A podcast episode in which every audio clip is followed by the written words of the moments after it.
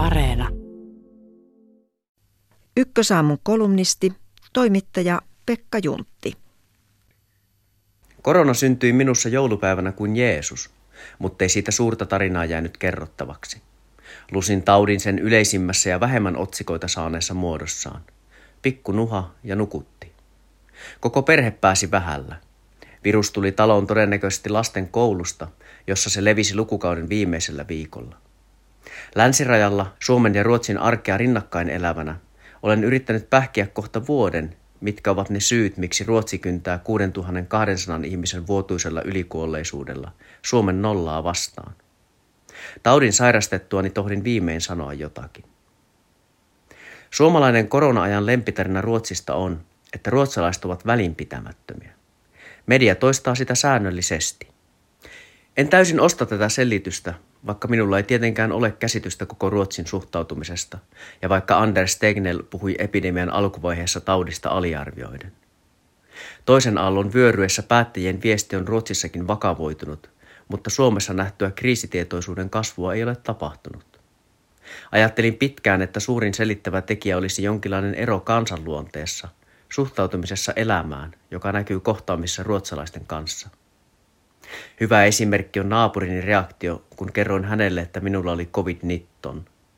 Hän reagoi siihen hyvin rauhallisesti ja alkoi kertoa kaveriensa kokemuksia. Tauti oli asia muiden joukossa. Hätkähdin sitä, että hän ei hätkähtänyt. Niin on käynyt usein. Tauti on sama, mutta aivan kuin Suomi ja Ruotsi eläisivät eri todellisuutta. Suomi elää kuin sotaa. Ruotsissa on syvä rauha. Yksi suomalaisia lempitotuksia Ruotsista on, että Ruotsi ei tee mitään. Strategia on kiltti, rajoitukset löysiä. Olen eri mieltä.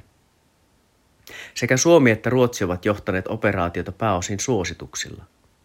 Valtiolla työskentelevä vaimoni, kuten toistakymmentä tuhatta kollegaansa, ovat olleet vuoden päivät etätöissä.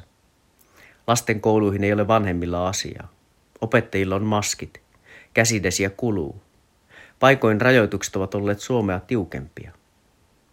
Suomen ja Ruotsin suurin ero on siinä, että Ruotsissa suositus tarkoittaa suositusta.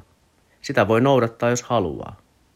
Suomen säikäytetty kansa ottaa suositukset käskynä ja valvoo, että naapurikin tottelee.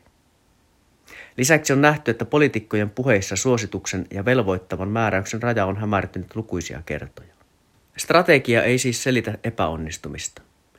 Sen heikko toteutus siis arkikunnissa, terveyskeskuksissa ja vanhustentaloissa, selittää sitä paremmin. Esimerkkiä riittää. Raportin mukaan vanhuksia kuoli keväällä, koska hoitohenkilöstöllä ei ollut välineitä eikä ammattitaitoa. Kun luokassa lapsi sairastuu, Suomen kaltaista karanteenikomennusta ei kuulu. Joululomien jälkeen Haaparannan tartuntaluku oli 900 000 asukasta kohden.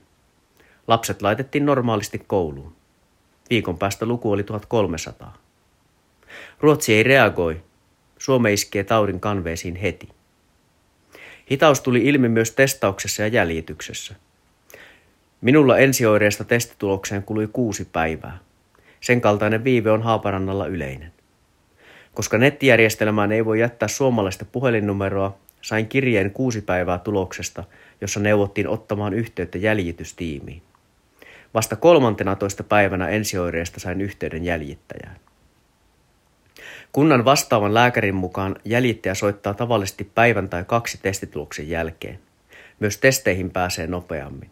Silti hän myönsi, että viive huolestuttaa. Asia on Region Norbottenin eli sairaanhoitopiirin vastuulla.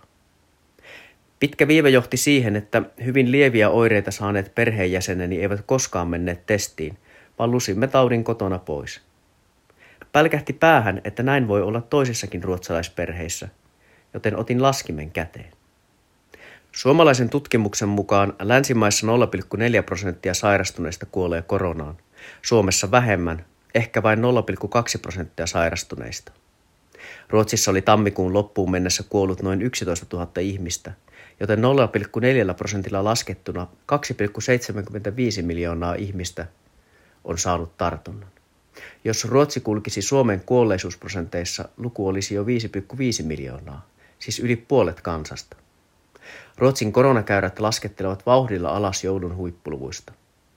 Vaikka puheet laumasuojasta jäivät keväseen 20, Näyttää, että vatulointi käytännön toimissa vie Ruotsin siihen vääjäämättä.